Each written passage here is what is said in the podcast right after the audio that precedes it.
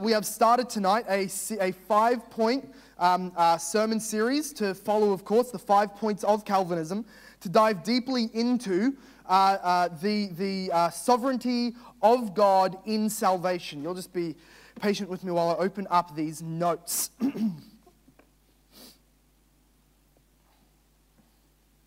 there we go. So, of course, we're going to be doing this over the next five Sunday evenings. We'll be doing uh, the, the, the, the five Sundays T, total depravity. Next week, unconditional election. The week after that, limited atonement, and then irresistible grace, and then perseverance of the saints. And then we're going to go into our series on the book of James. We'll start getting a, a book based again. Uh, don't, don't, I know we're going, some of you are stressing out, some PTSD, not doing a book based sermon series, but it's just going to be five weeks, and we'll jump straight back into it. I promise there'll be plenty of Bible. And uh, the exciting thing is, after this, this um, uh, uh, sermon series, you'll receive on your uh, Hope apps a little green verification tick that says you have received all five shots of the, of the uh, Calvinization. And you will be allowed in here, and uh, others are welcome. You are, of course, welcome here if you are not a, a fully Calvinized Christian. We just ask that you socially distance, and you might even call out unclean every now and then. That would be a great help to us. And of course, we're just kidding. Everybody's welcome here. As long as you, uh, uh, look, even if you don't call Jesus Christ your Lord, you're welcome here. We're glad that you can hear the gospel. Uh, uh but in our, in our midst, there Arminians and Calvinists and people who pretend to be in the middle. Everybody is welcome. And uh, uh, we're just going to, we're to be going through.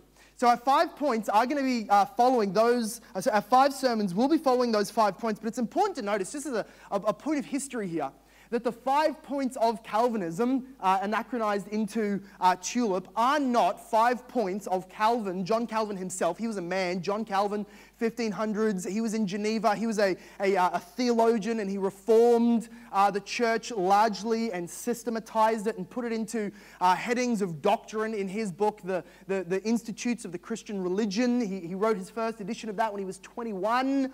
Ouch, if you're that old and you've done nothing like me compared to Calvin, it hurts. Uh, but he revised it throughout all his life. He was a, an amazing theologian. However, the five points of Calvinism, as they've been called, are not his top five points of theology or even a fair summation of his whole theology, nor do we even do series like this because we care about dead guys from the 1500s and want to want to jump on his team. We study it because we believe that what is nicknamed Calvinism is a biblical doctrine. That's why we're going to be doing this.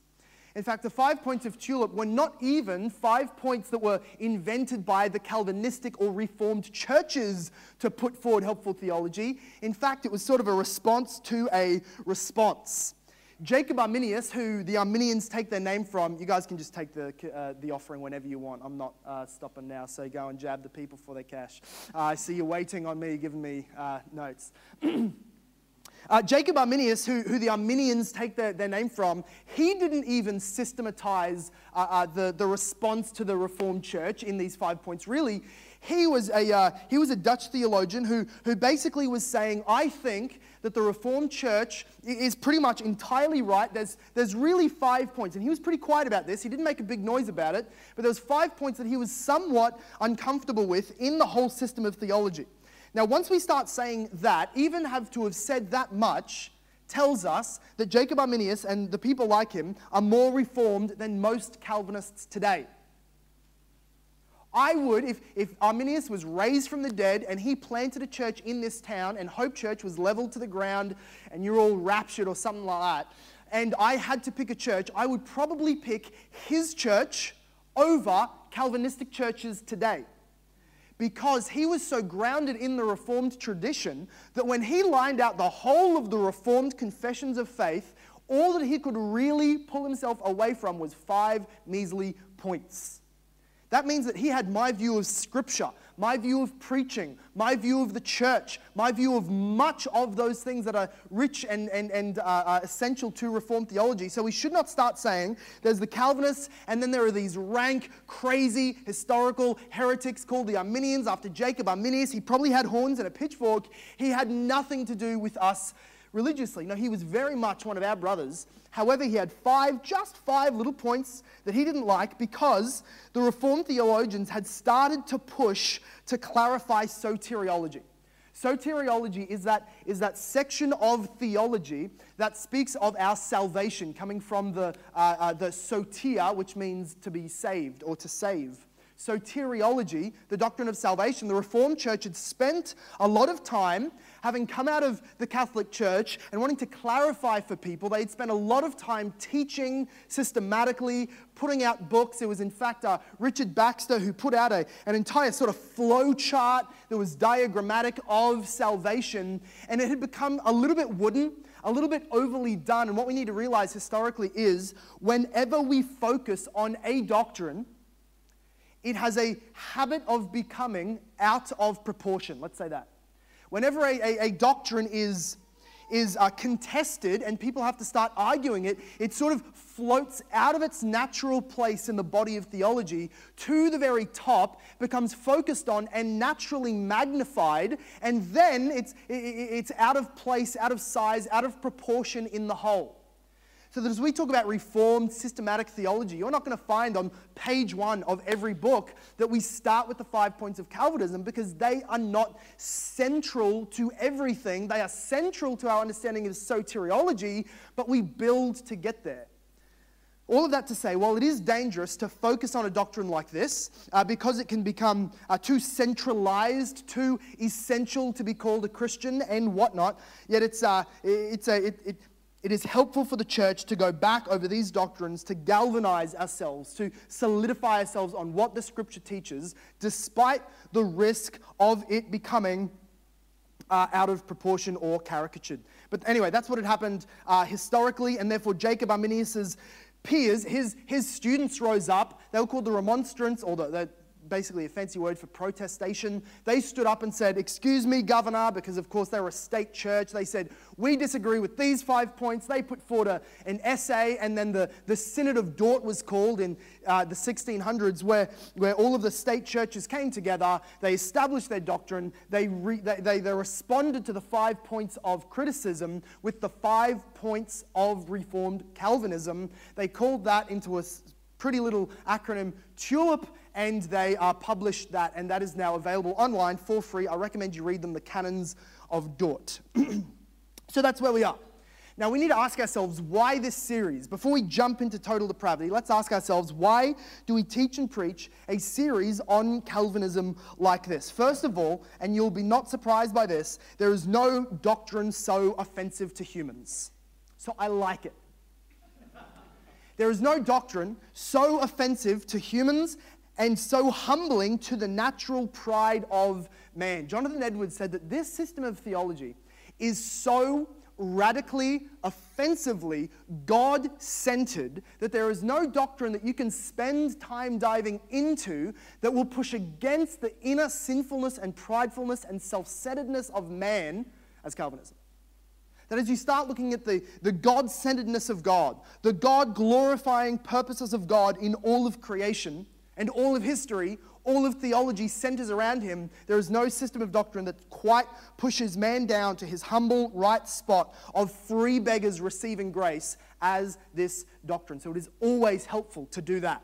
Take a shot to our pride and glorify God. And yes, that means that I think that all of other systems of theology that are not Calvinistic in their soteriology, every other strand of salvation theology, I do believe that the reason they hold to that is essentially, when you get down to the heart of it, because they have not bent the knee, they have not crucified pride enough to simply believe the clear, powerful teaching of Scripture on this point. That, that is a, a confession of mine. I don't think everybody is as equally submissive to the Bible. I think that there is systems that are, that are produced and they go through exegetical hoop loops uh, uh, so that they can avoid the clear teaching of Scripture. Secondly, the reasons that we need to study this is because it is theologically expansive. This is the kind of doctrine that once you touch it, this is the kind of room, if you would, that once you go into it, the lights start clicking on and you realize that the Bible's theology the God that we worship and the gospel that we proclaim is more expansive and infinitely glorious than you have ever understood before. It is not to say that this doctrine gives you a full comprehension on all that Scripture says, but this is a kind of this is a kind of TNT kind of doctrine. Once you step on this one, everything goes up in flames.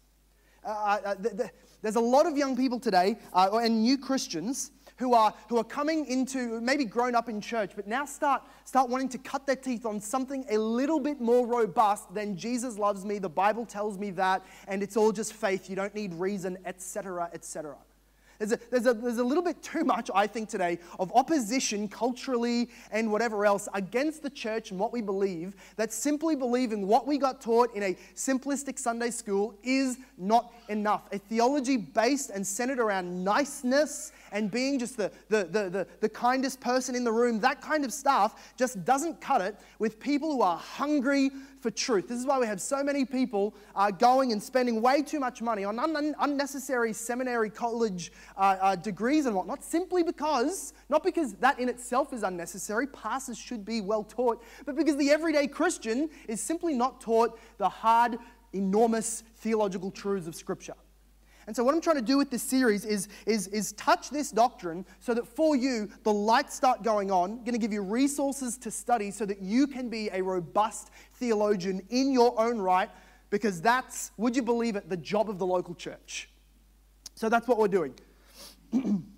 the Bible is full of enormous, life changing, mind blowing doctrines, and this Calvinistic soteriology has a habit of kick starting in you a hunger for those things, to study and devour them and detonate your small views of God. And thirdly, the reason we would study this kind of doctrine is because it is an anchoring doctrine. It, it's biblical, so there, there can be not, nothing wrong with doing a series on it. Let's just say that number one. But the very nature of this doctrine, not only is it a, a kickstarter for more expansive theology for the individual and the church, but it is also an anchoring doctrine for the church. Uh, Spurgeon wrote, and he said, I believe that this doctrine, more than any other, I believe he was referring to Jonathan Edwards, who also said this, this doctrine, more than any other, has a galvanizing, preserving effect on churches. So that in, in history, you can just go and look back and you can find gospel preaching, Puritan planted, reformed churches that are now woke, LGBT affirming, liberal, gone, right? Not even a Christian church. You can go back and you can find that the first domino to tip is just a small apologetic sidestep away from the absolute, utter sovereignty of God in all things, including salvation. That it has a, if you can withhold that, if you can kill your sinful pride to hold that doctrine fast, if you can hold up the Word of God so that it's so unapologetically God centered enough for you to hold Calvinism fast, it has a, a, habit of having an effect that all other doctrines are held fast because that first doctrine doesn't, that first domino doesn't tip. So I believe that it is a preserving, a historically uh, foundationing kind of doctrine. And therefore, we start our series with T standing for total depravity. What we mean by total depravity, here's my few sentence definition. What we mean by total depravity is that when mankind fell in Adam, the fall into depravity and sin was so all pervasive and strong that it affected every faculty of the human being body, soul, mind, affections, will such that no faculty of the natural man functions in accord with God's commands. Repeat that back to me. Basically, what we're saying is every human being outside of Christ is bound by sin in their body, in their mind, in their soul, in their affections, in their will, and therefore in their behavior. The fall into sin was a radical, core, all pervasive fall. Now, what we don't mean when we start talking about total depravity, we do not mean that it is impossible to be any worse than you are. You are a, a, a, horribly sinful, corrupted, radically depraved person. This is called utter depravity. We're not saying that every human being is as evil as you possibly could have been. Every single one of us knows in, in the history of your life, in the history of even the worst person's life, they could have been worse. There's more sin they could have done. We're not saying that. That would be a pretty easy, easy straw man to tip down. What we are saying is that every person is, and we'll go into this a bit further, uh, but every person is fallen all pervasively. Here's another thing we're not saying. We're not saying that natural man outside of Christ cannot know right from wrong. So it's going to be of no help to the Arminian to say, no, total depravity can't be right because my neighbor or me before I was saved or my brother, they know some things are right and some things are wrong. So it's no use saying that everybody is just blind and dead in sin. Well, we're not saying that. We're saying, though they know right and wrong, they have no power to do absolute, true biblical goodness. But we'll get there. Thirdly, in total depravity, we do not mean that man cannot understand any of the Bible or make some outward show of convincing Christianity even though they're not saved. We don't believe that. We've just finished preaching 1 John, and in there we saw obviously that the fallen children of the devil, unsaved, unregenerate people can still appear for a time to look like a Christian. So we're not saying that. And fourthly, we're not saying that mankind are robots, that you don't make choices, that you are somehow just controlled by an external depravity central computer and you are not making your own genuine choices. But here is the root of the problem. What we are saying, first of all, is that your choices, though freely made, and though you are a free agent endowed with creational liberty, that is, that God made you as a creature in his image who can make decisions, yet those decisions are always the sum total of your inner affections. Pardon me. Whatever choices you make, you are making on the basis of what you want to do.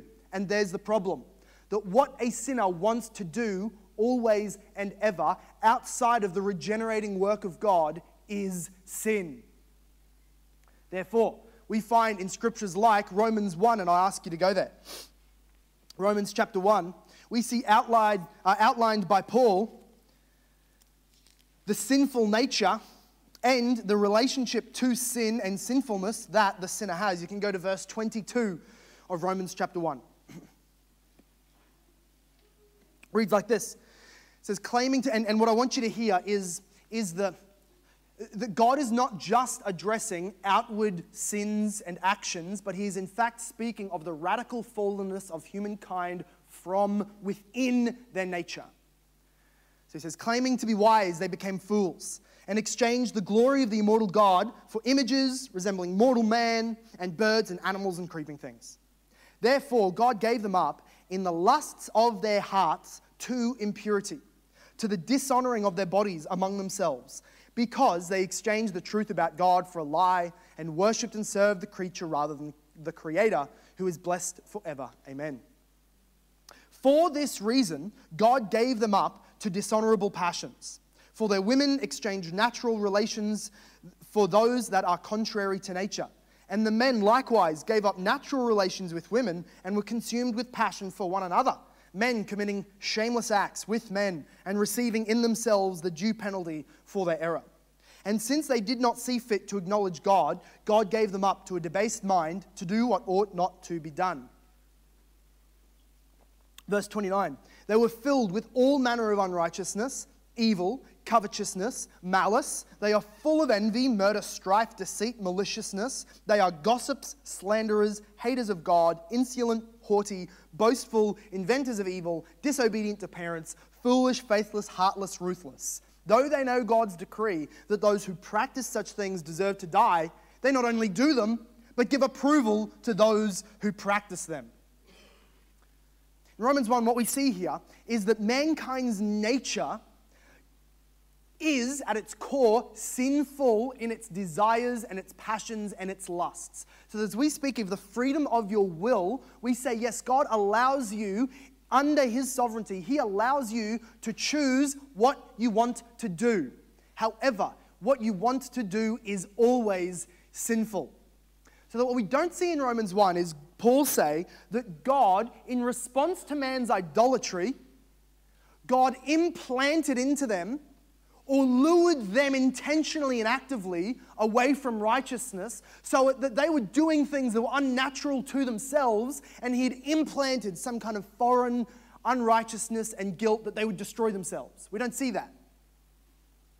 we see Paul say that in response to their natural sinfulness, their idolatry, their thanklessness, God lengthened the leash so that their natural lusts and passions were further fulfilled to the destruction of mankind. Okay, so back in verse 24, we see that he gave them up to passions. He didn't add passions into them. They were already within their heart, desiring the disgusting things that we desire, and he simply handed them over. The natural passions of mankind is bent to do evil. There is no such thing as a good person. In fact, outside of faith in Christ, there is not even such thing as a good act. We are not saying that a bare majority of things that unsaved people do are sin. We are saying that people outside of Christ do nothing but sin, even when they donate a million bucks to a church. The underlying motivation and the overlying banner of that act is rejection to God and, and, and promotion of self. The passions, the lusts are within every person. So, do you have choices? Yes, they're real choices, but it's impossible to choose against the inclination of your affections. Whatever you love the most and whatever you love deepest, that is what you choose to do. You've never made a choice that was not a free choice. Now, you might stop there and say, that's not true or accurate whatsoever because I'm here and I didn't want to be, and my mum dragged me, or my girlfriend dragged me, or my boyfriend, or my husband, whatever. Well, still, at the point of your decision, you had options that you could go and do what you didn't want to do. However, the other option, their week long anger, or whatever other thing you didn't want to have to face, you preferred one option over the other. The inward affection still chose and informed your will. Or you can take just a, a, a human example of, of meals, okay? You would tell me that I sit down and every day I want a black Angus ribeye steak, butter basted. That's what I want. Uh, not well done. That's heresy. But, but medium rare to rare. That's what I want. Except I don't do that. I don't follow my deeper desire. I have vegetables and fruit in disgusting smoothies that are bound up in a, in a uh, debased paste, and I make myself drink that because, you know, that just goes to show, doesn't it? That my deepest affections are for the rump steak, but I'm choosing to have the vegetables. And even at that point, it is proving the point that I made.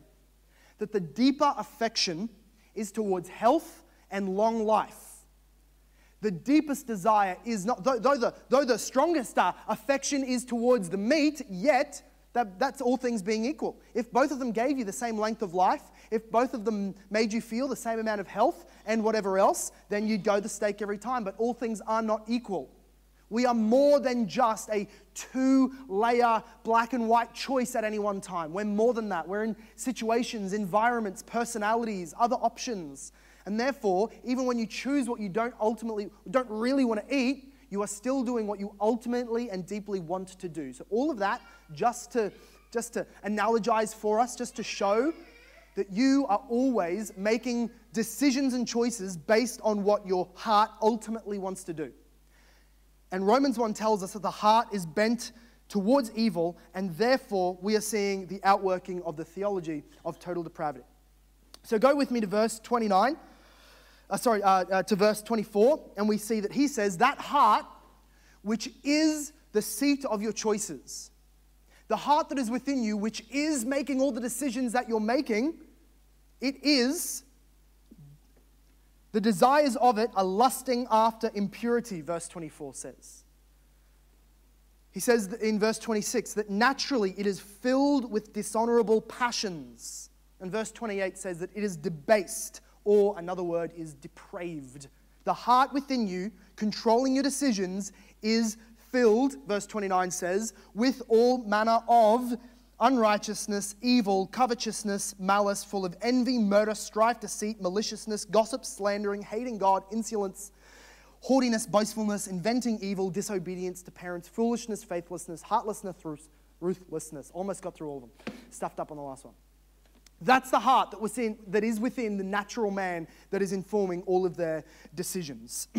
Therefore, they cannot choose outside of their heart's affection. So, so that, let's start talking about what we really are talking about tonight the, the freedom to choose Jesus. The gospel is preached. A sinner hears the gospel. Jesus is put before them as a choice to make. And what total depravity tells us is that mankind in his natural state cannot choose Jesus. Not because he's not allowed to, not because the, the ability to make such a decision is outside of his faculty, but because his faculty is bent towards preferring the sin. Jesus versus sin, I'll take sin. Repentance versus unrighteousness, I'll take the unrighteousness. Light versus darkness, I prefer the darkness. This is what the heart of mankind does. We see this in Romans 8, verse 7, where Paul says that the mind that is set on the flesh, and the flesh is bodily passions that is just described in Romans 1, the heart, sorry, the mind that is set on the flesh is hostile towards God. It doesn't just love sin, it hates the God that calls it sin. It is hostile to God, for it does not submit to God's law, which, which commands against those things that the mind loves. Indeed, it cannot. Those who are in the flesh cannot please God. This is because to please God, you have to please Him from your heart, and that heart of yours is unable to want and desire anything ultimately other than sin naturally. Or we see in John chapter 3, verse 19, Jesus saying this now. He says, This is the judgment. Here's the problem. Here's the expose of man's nature. The light has come into the world, and people loved the darkness rather than the light because their works were evil. For whoever does wicked things hates the light and does not come to the light, lest his works be exposed. So we see there two things. The reason people do not believe on Jesus is because, even though he's put before them in the gospel, they hate light, they love darkness. This is a radical, a core, a foundational issue is total depravity. And therefore, a new heart, right? A new heart, a newly created spirit with new affections, and those new affections leading to a new will to choose, and those choosing leading to new decisions and behaviors, that has to be given into the sinner prior to them having faith and believing in Jesus, not as a response to them believing in Jesus. If God was to wait until you choose before He gave you a new heart to feel rightly, He would be waiting for eternity because your heart naturally will never change itself. This, though, of course, is another sermon that we will get to later on in the series. No one can come to me unless the Father who sent me draws him. No one can come to me until God brings him himself. This is total depravity. There is a scriptural record here, basically two more points, and then we'll finish. Uh, there's a scriptural record that we're going to go through here, and we'll start in Genesis 6. It's only one verse. If you don't want to go there, I understand. But we're, we're seeing now that going back to this point that we made before, so we've made the point that the heart which informs your decisions is what is ultimately sick. That's why every decision you make freely will never arrive at righteousness and will never lead you to placing your faith in Jesus naturally. While we've said that, secondly, we're going to say that it, the, the fall of mankind into sin is uh, belonging to and affecting every faculty of the human constitution. That's what we're going to see. I said that before. Now I want to show you biblical accounts. So, Genesis 6, verse 5 says that as God looked down on the earth, before he did what he would never do again, which is destroy the whole earth in a flood of water, the Lord saw that the wickedness of man was great in the earth, and that every intention of the thoughts of his heart was only evil continually. You cannot get a more black and white statement than that, right? I just wish God would be clear. Friends, He's clear right here. As God looks down with the x ray into the soul to see every action and thought and every motivation in every thought, God says, every intention of the thought. Did you know that? That your heart had thoughts, and those thoughts themselves have intentions? God knew that. And when He diagnoses each and every one of them, they come up with depravity. None of the natural intentions of the thoughts of the hearts of mankind are bent towards giving God glory and doing righteousness. Rather, they are only evil continually. There's three layers there. They're evil, they're only evil, and there's nothing but evilness in there, and it's continual. It doesn't take a break when you sleep, it doesn't take a while to kickstart in the morning. The natural man is only evil continually in his mind. But you can go back to Romans 1 where we look more at this uh, uh, relationship between mankind, uh, mankind's nature, and the fall of sin.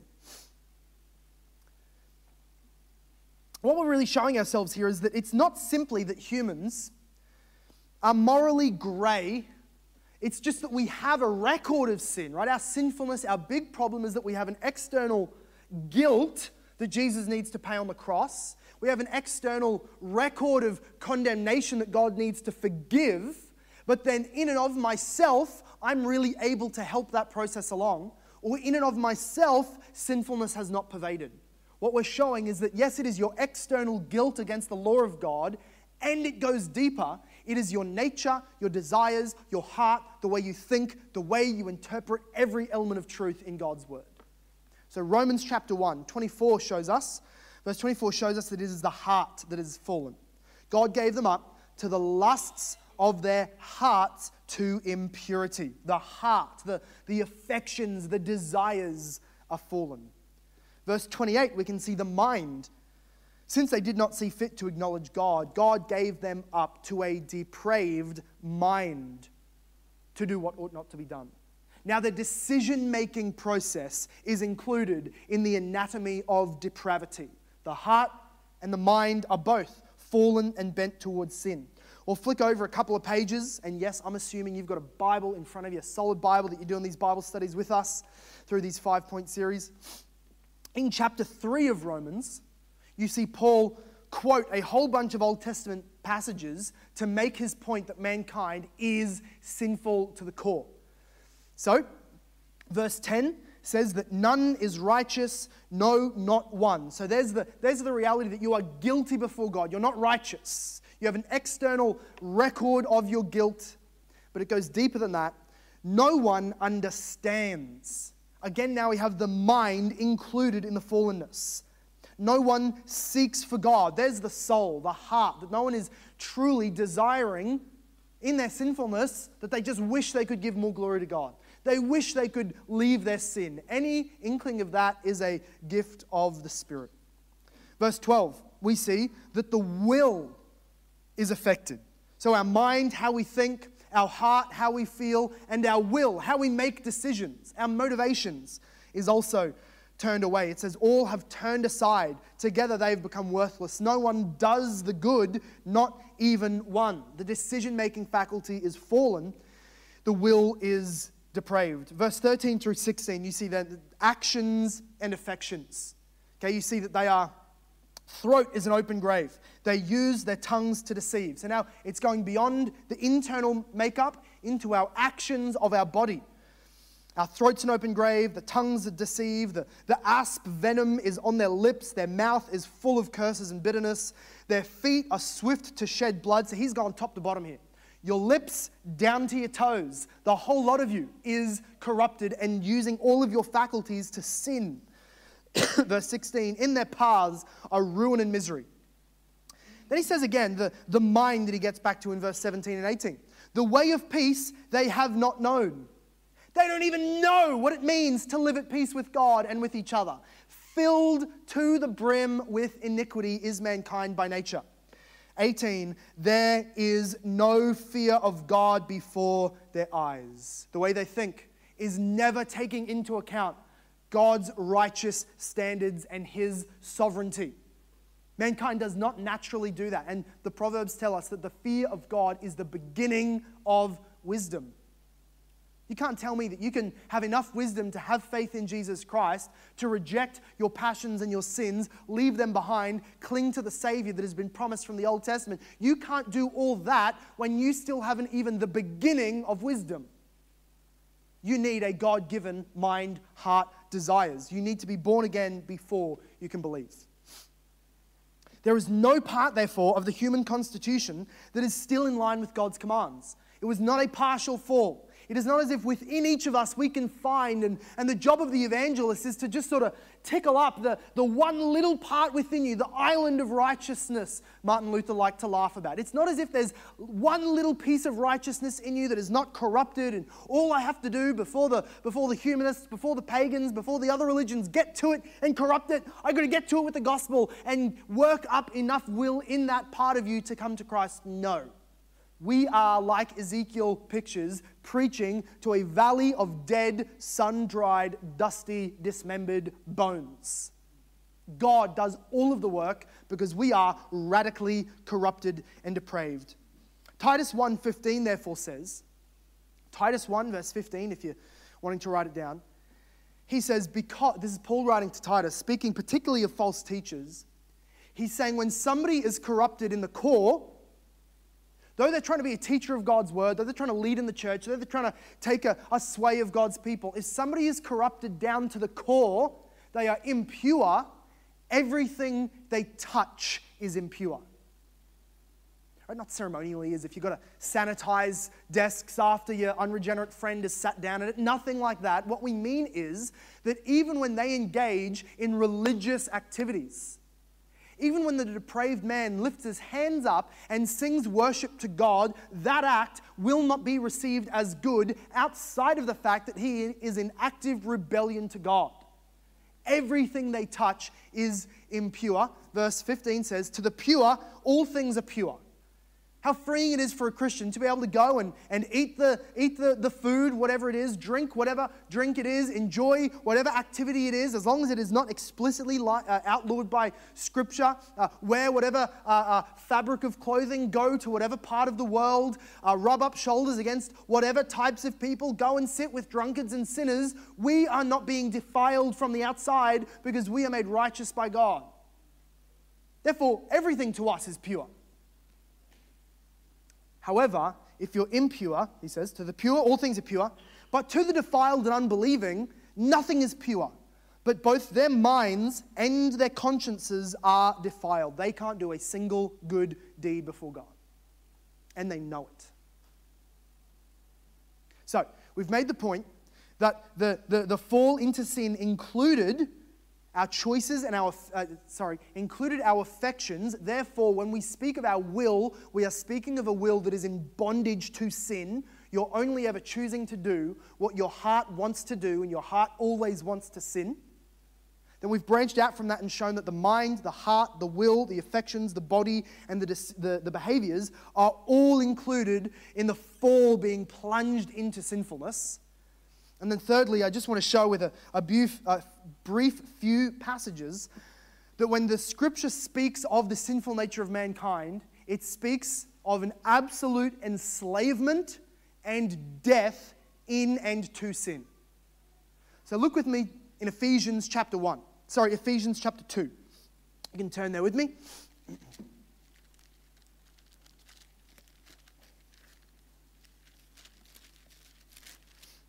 In Ephesians chapter 2, we see Paul uh, recounting the, uh, the, the, natural state we're in, and then he goes into the amazing uh, uh, situation and status that we've been placed in in Christ because of the grace of God.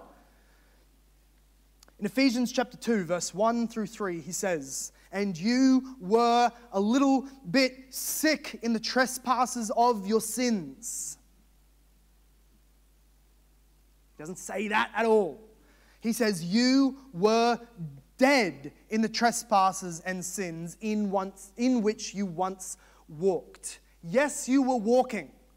Bit of, a, bit of a zombified state here. You were dead and you were walking. But don't think that that activity, this is what some Arminians will try and say, that that walking shows us, well, it's not full death.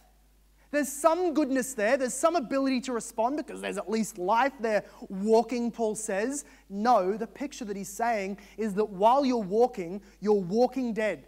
You're living, but you're living in the grave. You're responding to things, but all you're responding to is the underworld of sin and not to the spiritual good of God. You are dead in your trespasses and sins, in which, you once walked following the course of this world. So that walking is not a sign of spiritual life. You're walking following the course of the world, following the prince of the power of the air, the spirit that is now at work in the sons of disobedience. That's Satan and all his demons and effects. Whatever activity you are doing as a dead person spiritually, you are doing because the sway of the devil and his unrighteous schemes have brought you along in that current. You're really just a dead corpse floating in the current of the devil's schemes. Verse 3 Among whom we all once lived. So this is again universal. No one does good, not one, Paul says. And here he's saying, we all once lived in this reality. No one is born not totally depraved. All of us have the same grace of God and salvation. Among whom we all once lived in the passions of our flesh carrying out the desires of the body and the mind, and were by nature children of wrath, like the rest of mankind. What a very bleak picture he paints of natural humanity. And yet you've seen that the, the deadness you were in was not despite your will, was not despite what you wanted, was not despite what you felt would be good for you and desired. Rather, Paul says, you were dead in your sins and trespasses, in, cha- in verse 1. And in verse 3, he says, following the passions of your lusts and of your heart. The death is coming from within, and you are bound up in it. This is a picture of death and not just sickness. A sick person is able to go along with the doctor, cooperate with the help given by the nurse, take the medicine, sign the consent form for the surgery, give advice on how they feel and how they're responding. The dead person can do nothing of the sort. Therefore, we're not preaching a, a Dr. Jesus that can come and touch you up. We're not preaching a cosmetics Jesus that can get you from where you are to finally cross the finish line of salvation. We are preaching a resurrecting, new creating Jesus who has to call people out of the grave, and he does that by his effectual call, which we will study in the study on irresistible grace. We are preaching a divine, fully sovereign Savior. So that's death. That's what sin is painted as, is death. Slavery is next, and we see this in a great, uh, uh, we'll just take one verse for this John chapter 8, verse 34. And this is the part where, where Jesus is, is uh, arguing with those people, the religious leaders who are trying to put forward their, their lineage being born from Abraham, their lineage being Jews. They are not under this horrible, terrible situation that Jesus is talking about, being dead to their sin and slaves to their sin. They have the spiritual lineage, so they think. But just as John says in chapter 1 of his gospel, that it's not by the blood of your ancestors. It's not by your will or your choice or your efforts. It's only by being born again of God. So, also, Jesus is saying your natural state is not by merit of being a Jew good. Your natural state is enslavement. Jesus says this Truly, truly, I say to you, everyone who practices sin, stop there how many people is Jesus speaking of here? Because he doesn't say he's speaking of everybody, he's just speaking of a group. He's saying everyone who fits this category, who has ever practiced sin. That is every person. But he's saying it that way to especially talk to the religious folk. Oh, I'm not saying you're a sinner. I'm not saying you're a pagan, a, a Gentile. I'm not saying you hate God. Let's just say if you've ever done a sin, then you fall into the category of what he says next. If you have ever practiced sin, everyone who practices sin is a slave to sin. That even if you think you are making choices that are free from your sinfulness, even if as a sinner you're going to say, Look, I'm no Christian, but I'm definitely not a slave to sin, friends, little clue, that's the sin nature talking. That's your slave master, sin, that is speaking, because you just contradicted the word of God. You want to tell me that you're not a slave to sin? Then just spend one hour. Make it 24 if you can, but make it one hour without being angry, without doing anything that takes any glory away from God, without swearing, without hating somebody, without lusting after the flesh of another person's body, or even being tempted from within to do so. You make it 24 hours or even one without doing any of that, I'll grant this book is garbage. But that is an impossibility because the Word of God stands firm, even if you come to me in approximately one hour and tell me you've done it. Let God be true and every man a liar. There is no one who commits sin that is doing it out of some kind of dipping in sin and then going back to their moral neutrality. Every man and woman who has sinned does so because sin rules over you. You're under its dominion. Every act you do that you think you are choosing to do, you are choosing to do because sin is ruling from within. Therefore, the, the famous saying that R.C. Sproul really propagated, he said, You are not a sinner because you sin. You sin because you're a sinner. You don't get given the, the, the branding of sinner once you've done a sin in this life. You sin in this life because by nature you're a sinner. The spring of water that is bursting forth from within you is sinfulness, and it takes time to finally break out in your early years, but nonetheless, it comes out eventually. Your sinfulness becomes evident to all.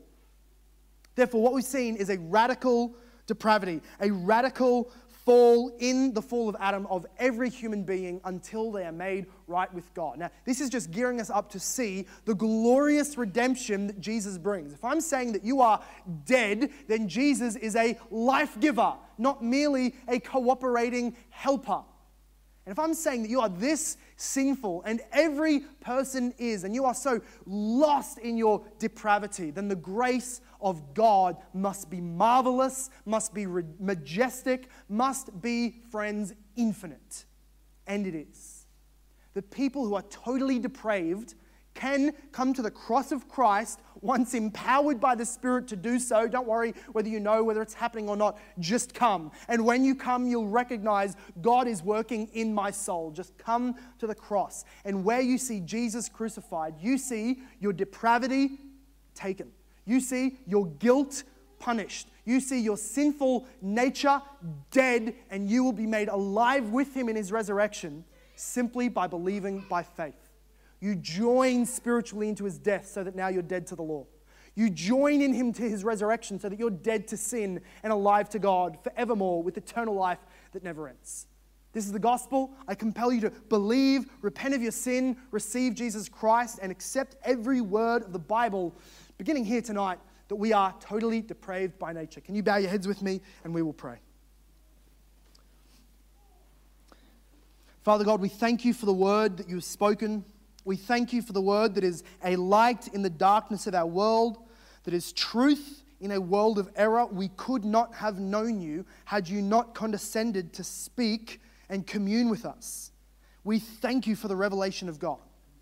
We thank you especially that this revelation is, is just so self testifying and self evidently true. For what man written book would speak so starkly of the human nature and do it so accurately, right down to the intentions of the thoughts of our hearts?